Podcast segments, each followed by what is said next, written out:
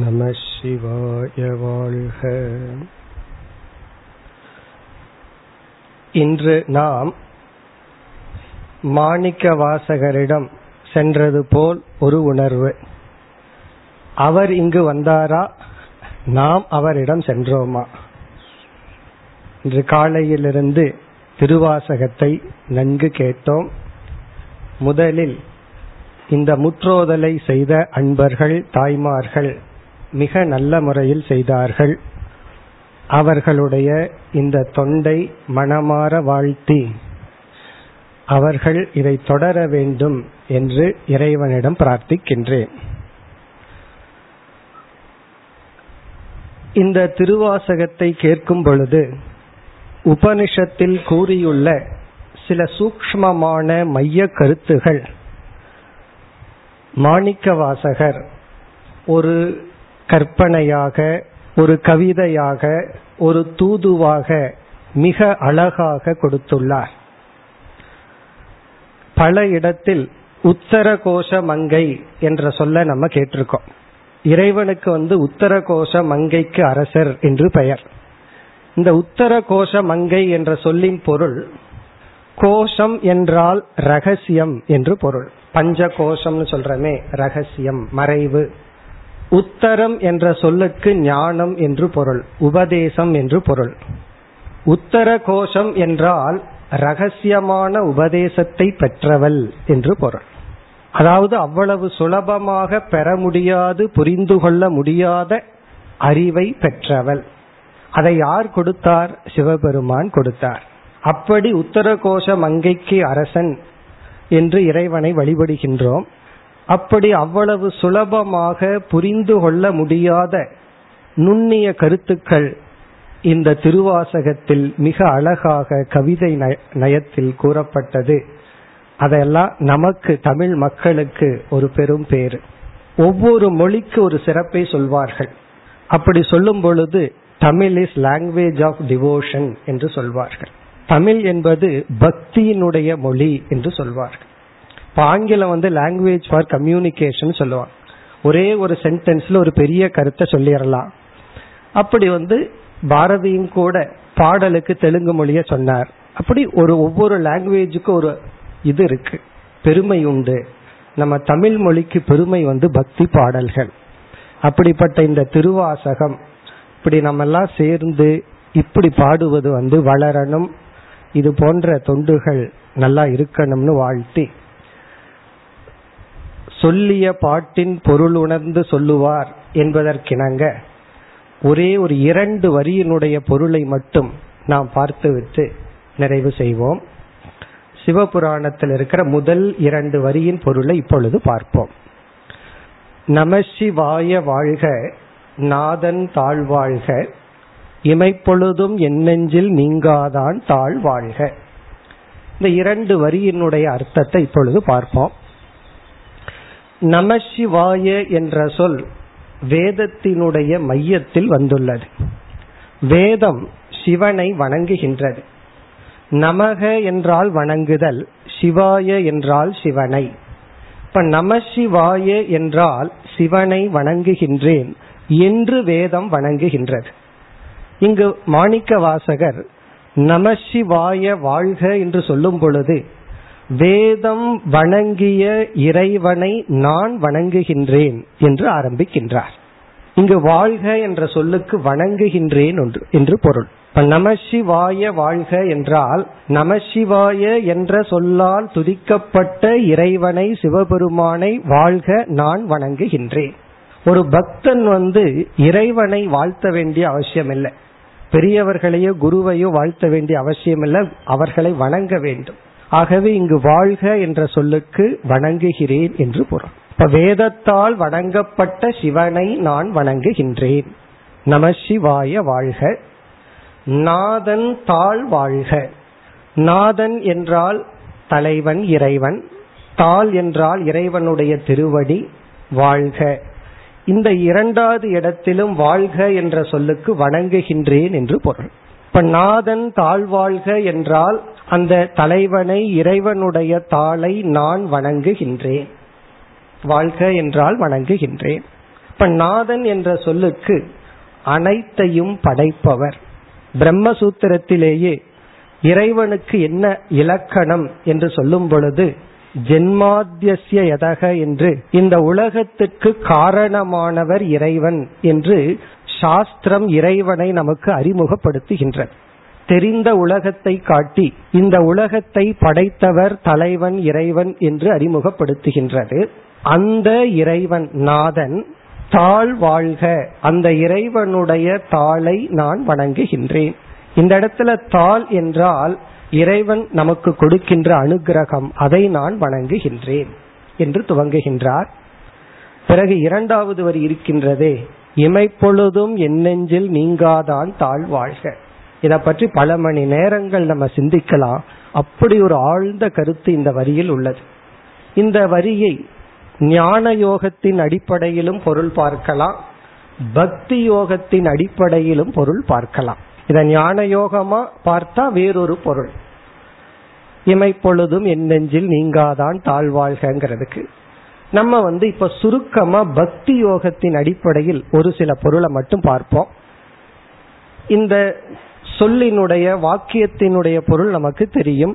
இமைப்பொழுது என்றால் நம்மால் உணரக்கூடிய சிறிய கால அளவு ஒரு கண்ணை மூடி முழிக்கிறோம் இந்த கால அளவை நம்மால உணர முடியும் இதற்கு கீழே கால அளவை பிரிக்கலாம் ஆனா அது உணர்வதற்கு முடியாது இப்ப நம்மால் உணரக்கூடிய காலம் வந்து இமை பொழுது கண்ணை மூடி முழிக்கிறது தான் நம்மால் உணரக்கூடிய காலம் அந்த காலத்திலும் இமைப்பொழுதும் என் நெஞ்சில் நீங்காதான் என்னை விட்டு பிரியாமல் இருக்கின்ற இறைவனுடைய தாளை வணங்குகின்றேன் அந்த காலம் கூட என்னை விட்டு பிரியாமல் என்னுடன் இருக்கின்ற இறைவனை வணங்குகின்றேன் இதை நம்ம வந்து ஞான யோகத்தின் அடிப்படையில் இப்ப பார்க்கல அப்படி பார்க்கணும்னா பிரதிபோத விதிதம் மதம் அலுப்த திருக் இது போன்ற சில வாக்கியங்களுக்கு இந்த சொல் விளக்கம் இப்ப நம்ம பக்தி யோகத்தின் அடிப்படையில இதன் பொருள் பார்ப்போம் சிறு வயதிலிருந்தே ஒரு பதினோரு மாசம் பன்னெண்டு மாசம் ஆனதற்கு பிறகு அல்லது ஒன்றரை வருஷம் ஒரு குழந்தை ஆனதற்கு பிறகு அந்த குழந்தைக்கு வந்து நான் வேறு உலகம் வேறுங்கிற அறிவு அப்பொழுதுதான் ஏற்படுது அது வரைக்கும் தன்னுடைய வாயுது அம்மாவுடைய வாயுதுன்னு தெரியாது பசிச்சுதுன்னு சொன்னா அந்த அறிவு வராத குழந்தை கையில உணவை கொடுத்து அது அம்மா வாயில கொண்டு போய் வைக்கும் ஏன்னா தனக்கே தெரியாது தான் ஒரு தனித்தன்மை ஆனவன் அப்படிங்கிறது ஒரு ஒரு வருஷத்துக்கு அப்புறம் தான் தெரியும் எப்பொழுது இந்த உலகத்திலிருந்து தனிப்பட்ட ஒரு அகங்காரம் தோன்றி தன்னை பிரித்து கொள்கின்றதோ குழந்தை அப்பொழுதே அந்த குழந்தைக்கு ஒரு பயம் ஏற்படுகின்றது தான் வேறு உலகம் வேறுன்னு தெரியாத வரைக்கும் குழந்தைக்கு பயம் இல்லை ஒரு ஆறு மாசத்து குழந்தை பக்கத்துல பாம்பு உருந்து போச்சுன்னா அது விளையாடும் அதுக்கு ஒரு பயம் இல்லை அது விளையாட்டு பொருளும் பாம்பு ஒண்ணுதான் என்னைக்கு நான் இந்த உடல் இந்த உலகத்திலிருந்து நான் வேறுபட்டவன்கிற ஒரு வக்தி தனித்தன்மை ஜீவ போதம் வருகின்றதோ அப்பொழுதுதான் ஒரு குழந்தைக்கு ஒரு பயம் வருகின்றது ஒரு பாதுகாப்பு இன்மை வருகின்றது ஒரு இன்செக்யூரிட்டி அந்த குழந்தைக்கு வருது இந்த ஒரு பயம் இருக்கே அது வந்து எவ்வளவு வயதானாலும் செல்வதில்லை நம்ம என்னைக்கு தனித்தன்மையை அடைஞ்சோமோ அன்னைக்கு எந்த பயத்தை நம்ம அடைஞ்சோமோ அந்த பயத்திலிருந்து இறைவனுடைய அனுகிரகத்தை அடையும் வரை இறைவனை அடையும் வரை அந்த பாதுகாப்பின்மை இன்செக்யூரிட்டிங்கிற பயத்திலிருந்து ஒரு ஜீவன் விடுபடுவதில்லை அந்த குழந்தை வந்து அதிக நேரம் தாயோட சம்பந்தப்படுத்தி படுத்தி விஞ்ஞானத்துல என்ன சொல்றாங்க அந்த குழந்தை தாய வந்து வாசனையின் மூலமா தான் கண்டுபிடிக்குதான் ஸ்மெல் நம்ம ஏதோ வாசனைய பத்தி பெருசா நினைக்கல அந்த ஸ்மெல்லில் தான் தாயினுடைய பக்கத்துல வந்தாவே கண் பார்வை தெரியாத பொழுதும் கூட தாயை வந்து வாசனையில கண்டுபிடிக்குது பிறகு அந்த வாசனை கூட இருந்து இருந்து அந்த தனித்தன்மை வந்த உடனே அந்த ஒரு பயமின்மை தாய் இருக்கும் பொழுது மறைக்கப்படுகின்றது அப்ப அந்த குழந்தைக்கு இருக்கிற இன்செக்யூரிட்டி எப்ப போகுதுன்னா அம்மா பக்கத்தில் இருக்கும் பொழுது அந்த பயம் போயிருது அதனாலதான் அந்த குழந்தை அம்மாவையே பிடிச்சிருக்கு வேற யாராவது வந்தா ஒரு பயம் வருது அப்ப அந்த குழந்தைக்கு பயத்தை முதலில் நீக்கியது யார் அப்படின்னா தாய் தான் அப்ப அந்த குழந்தை என்ன நினைக்குது இந்த தாய் தான் அபயத்தின் இருப்பிடம் இந்த தாய் தான் எனக்கு முழுமையான அபயத்தை கொடுக்க முடியும் நினைக்கிறது இது கொஞ்ச காலம்தான் அதுக்கப்புறம் கொஞ்சம் அந்த குழந்தைக்கு அறிவு வர வர என்னுடைய தாயே பாதுகாப்பின்மையில் இருக்கின்றாள் அப்படிங்கிற உண்மையை அது உணர் பிறகு அப்படியே தந்தை கிட்ட போகுது கொஞ்ச நாள் தந்தையிடமிருந்து பயமின்மையை அது அடைகின்றது அப்படி இந்த உலகத்துல நம்ம வந்து ஒவ்வொரு பொருளை எதற்கு அடைகின்றோம் உறவுகள் பொருள் பணம் எல்லாமே எதற்குனா இந்த பயமின்மையை நீக்கிறதுக்காகத்தான் இந்த பாதுகாப்பு இன்மை என்னைக்கு நான் ஒரு இண்டிவிஜுவல் நான் ஒரு ஜீவன்கிற புத்தி வந்ததோ அன்றிலிருந்து இருந்த இந்த பயம் என்பது இந்த இன்செக்யூரிட்டி என்பது நமக்கு வயதாகி மரண காலம் வரை தொடர்கின்றது இதை நீக்கிறதுக்கு தான் நம்ம விதவிதமான உறவுகள் பணம் எல்லாத்தையும் சேர்த்துக்கிறோம் இதுல என்ன ஒரு பெரிய அதிசயம் என்றால் நாம பொருளை சேர்த்துறது பயத்தை நீக்கிறதுக்காக பிறகு அந்த பொருள் வந்த உடனே அந்த பொருள் போய்விடுமோ என்ற ஒரு புதிய பயம் வந்துவிடும் நம்ம வந்து பணத்தை ரொம்ப சேர்த்திட்டா அது என்ன பாதுகாக்கும் நினைக்கிறோம் ஆனா அதுக்கப்புறம் உண்மை தெரியுது அந்த பணத்தை நாம பாதுகாக்க வேண்டியது இருக்கு ஏன்னா அது ஜட பொருள் அது அது தன்னை பாதுகாக்காது அப்போ வாழ்க்கையில இந்த பயம் இருந்து கொண்டே இருக்கிறது இப்ப எந்த இடத்துல போனா நமக்கு ஒரு அபயம் கிடைக்கும் என்றால் அது இறைவன் என்ற ஒரு உறவுல தான் நமக்கு கிடைக்கும் அந்த ஈஸ்வரன் ஒருவன் தான் நமக்கு அபயத்தை கொடுப்பவன் யாம் இருக்க பயமேங்கிற வார்த்தையை நம்ம கேட்டிருக்கோம் அந்த இறைவன் இடத்துல தான் நமக்கு ஒரு பயமின்மைங்கிறது கிடைக்கும் அதனாலதான் முதல்ல குழந்தை வந்து தாயிடம் பயமின்மையை பெற்று அதை தந்தையிடம் பெற்று பிறகு தந்தை வந்து ஆசிரியரிடம் அனுப்புறார் ஆசிரியர் தெய்வத்தை காட்டுறார் காட்டி அந்த தெய்வத்திடமிருந்து பயமின்மையை பெறுகின்றார் இவன் எப்படி தெய்வத்திடமிருந்து பயமின்மையை பெறுகின்றான்னா தாய் என்பவள் என்னை பாதுகாப்பவள் அப்படிங்கிற எண்ணம் இருக்கும்போது அந்த குழந்தை தாய் அமர்ந்து கொண்டிருந்தா அதை பார்த்துட்டு விளையாடிட்டு இருக்கும் திடீர்னு தாய் காணாம போனா அழுக ஆரம்பிச்சிடும் இப்ப தாயினுடைய இருப்ப அந்த குழந்தை உணர்ந்துட்டு இருக்கிற வரைக்கும் அது ஒரு ஃபியர்லெஸ்ஸா ஒரு செக்யூர்டு பர்சனா இருக்கும் அதே போல இறைவன் தான் உண்மையில் நம்மை பாதுகாப்பவர்னு உணர்ந்து அந்த இறைவனுடைய இருப்பில் ஒரு நம்பிக்கை நமக்கு வந்தால் அந்த நம்பிக்கை தான் நமக்கு பயமின்மையை கொடுக்கும் இமைப்பொழுதும் என் நெஞ்சில் நீங்காதான் தாழ்வாழ்கிற இடத்துல இமைப்பொழுதும் என்னை விட்டு இறைவன் நீங்குவதில்லை என்று உணரும் பொழுது நமக்கு அப்பொழுதுதான் பயம் நீங்கும் இந்த பயம் வேற எதுனாலையும் நீங்காது உலகத்துல எவ்வளவு உறவுகள் எவ்வளவு பணம் பதவி எதை அடைந்தாலும்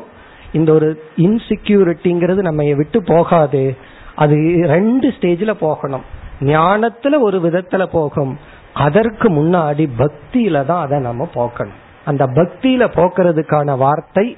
ஞானத்தினால போக்குறதுக்கான வார்த்தையும் இந்த இமைப்பொழுதும் என்னெஞ்சில் நீங்காதான் தாழ்வாழ்க இது ஒரு மகா வாக்கியம்னு சொல்லலாம் வேதாந்தத்துல தத்துவமசிங்கிறது மகா வாக்கியம் சொல்றோம் இது திருவாசகத்தினுடைய மகா வாக்கியம்னு சொல்லலாம் இதுல வந்து பக்தியில எப்படி போகுதுன்னா இறைவன் என்னிடத்தில் இருக்கின்றார் என்னை விட்டு அவர் அகழ்வதில்லை அவர்தான் உண்மையான என்னுடைய அபயத்துக்கு காரணம் என்று நாம் நினைக்கும் பொழுது வாழ்க்கை அப்படின்னு சொன்னா சாஸ்திரம் சொல்லுது மனித உடல் எடுக்கும் பொழுதே பாதி பாபம் பாதி புண்ணியத்தினாலதான் மனித உடலே கிடைச்சிருக்கு அதிக புண்ணியம்னா தேவ உடல்கள் கிடைச்சிருக்கும் அதிக பாவம்னா மிருக உடல் கிடைச்சிருக்கும் இந்த மனித உடல் பாதி பாவம் பாதி புண்ணியம்ங்கும் போதே லாப நஷ்டம் நோய் ஆரோக்கியம் இழப்பு இதையெல்லாம் சந்திச்சு தான் ஆகணும்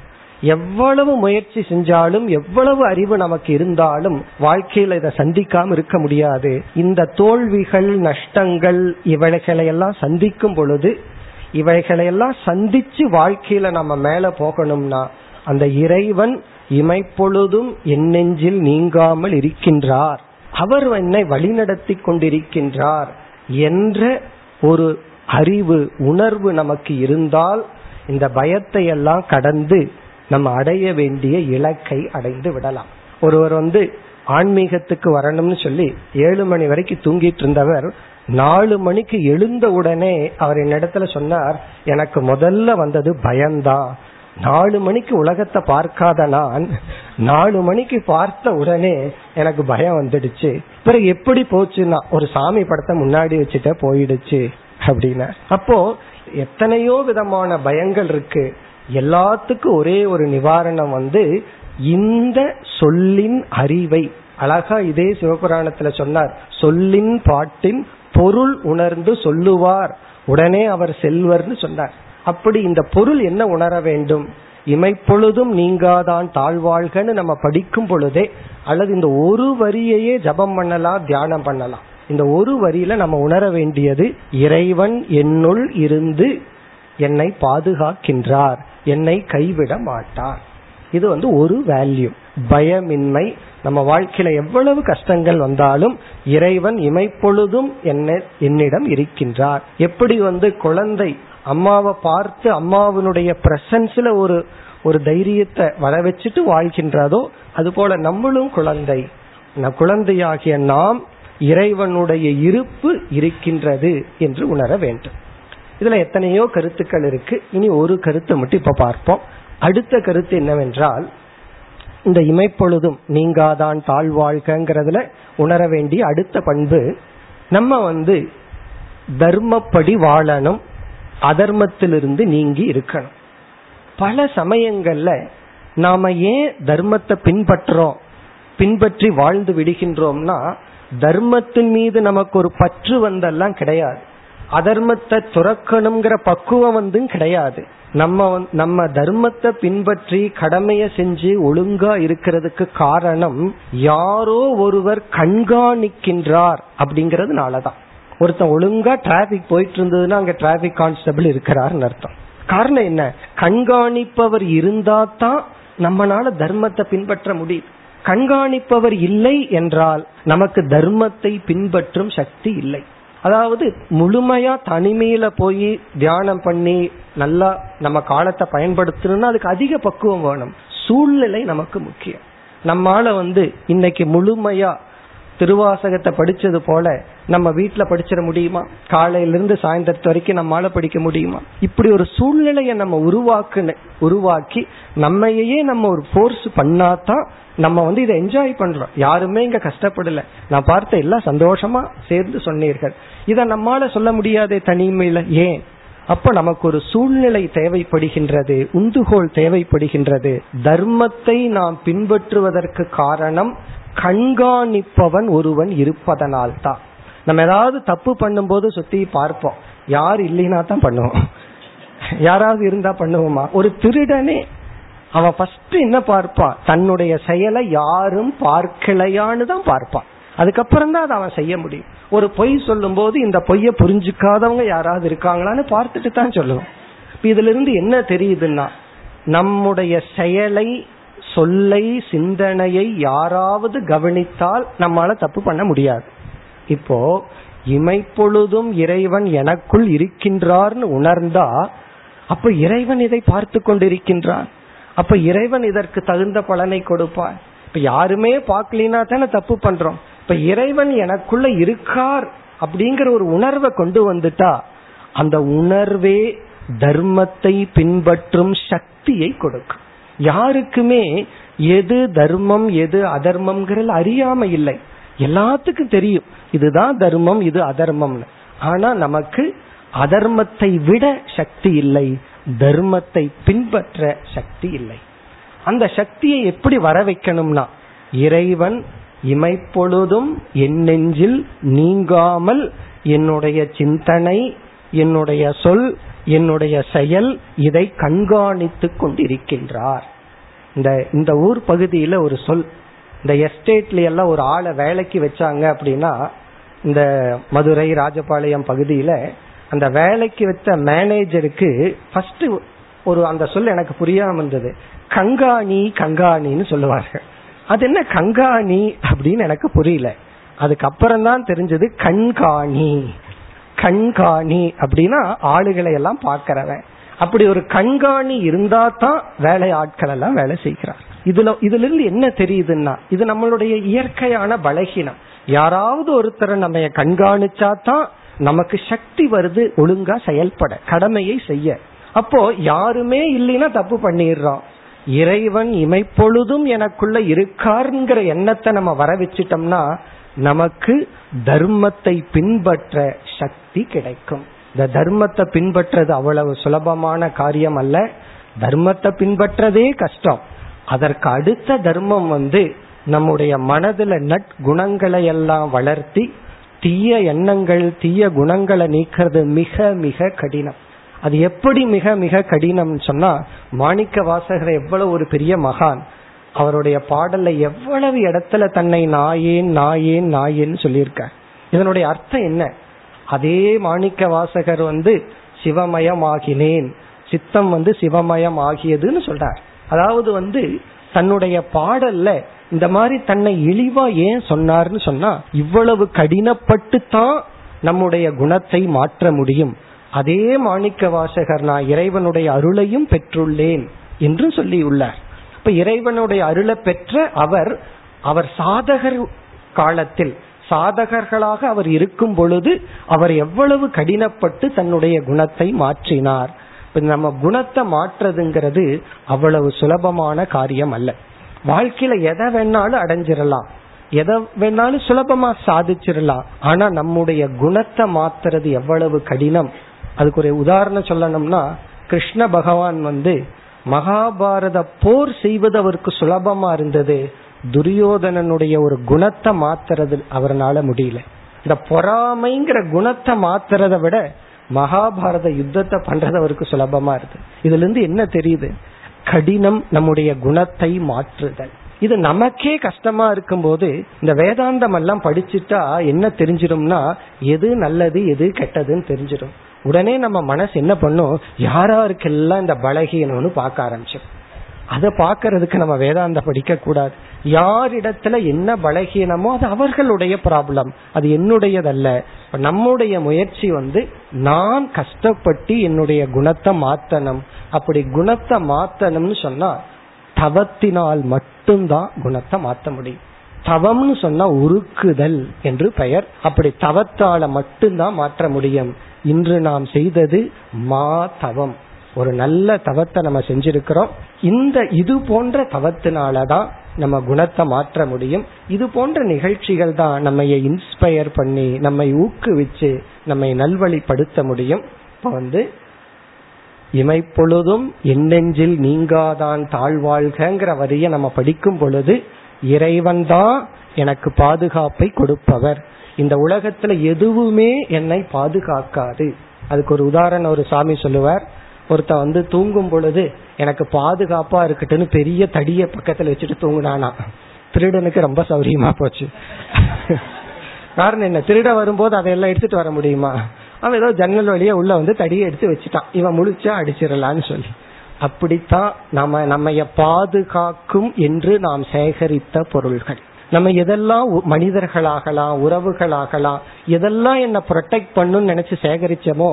அது வந்து உறங்குபவன் பாதுகாக்கும்னு பக்கத்துல வச்சுட்டு தூங்குற தடிய போல அது தன்னை பாதுகாக்காது அது தலைகீழா வேலை செய்யும் இப்ப நம்மை பாதுகாப்பவன் இறைவன்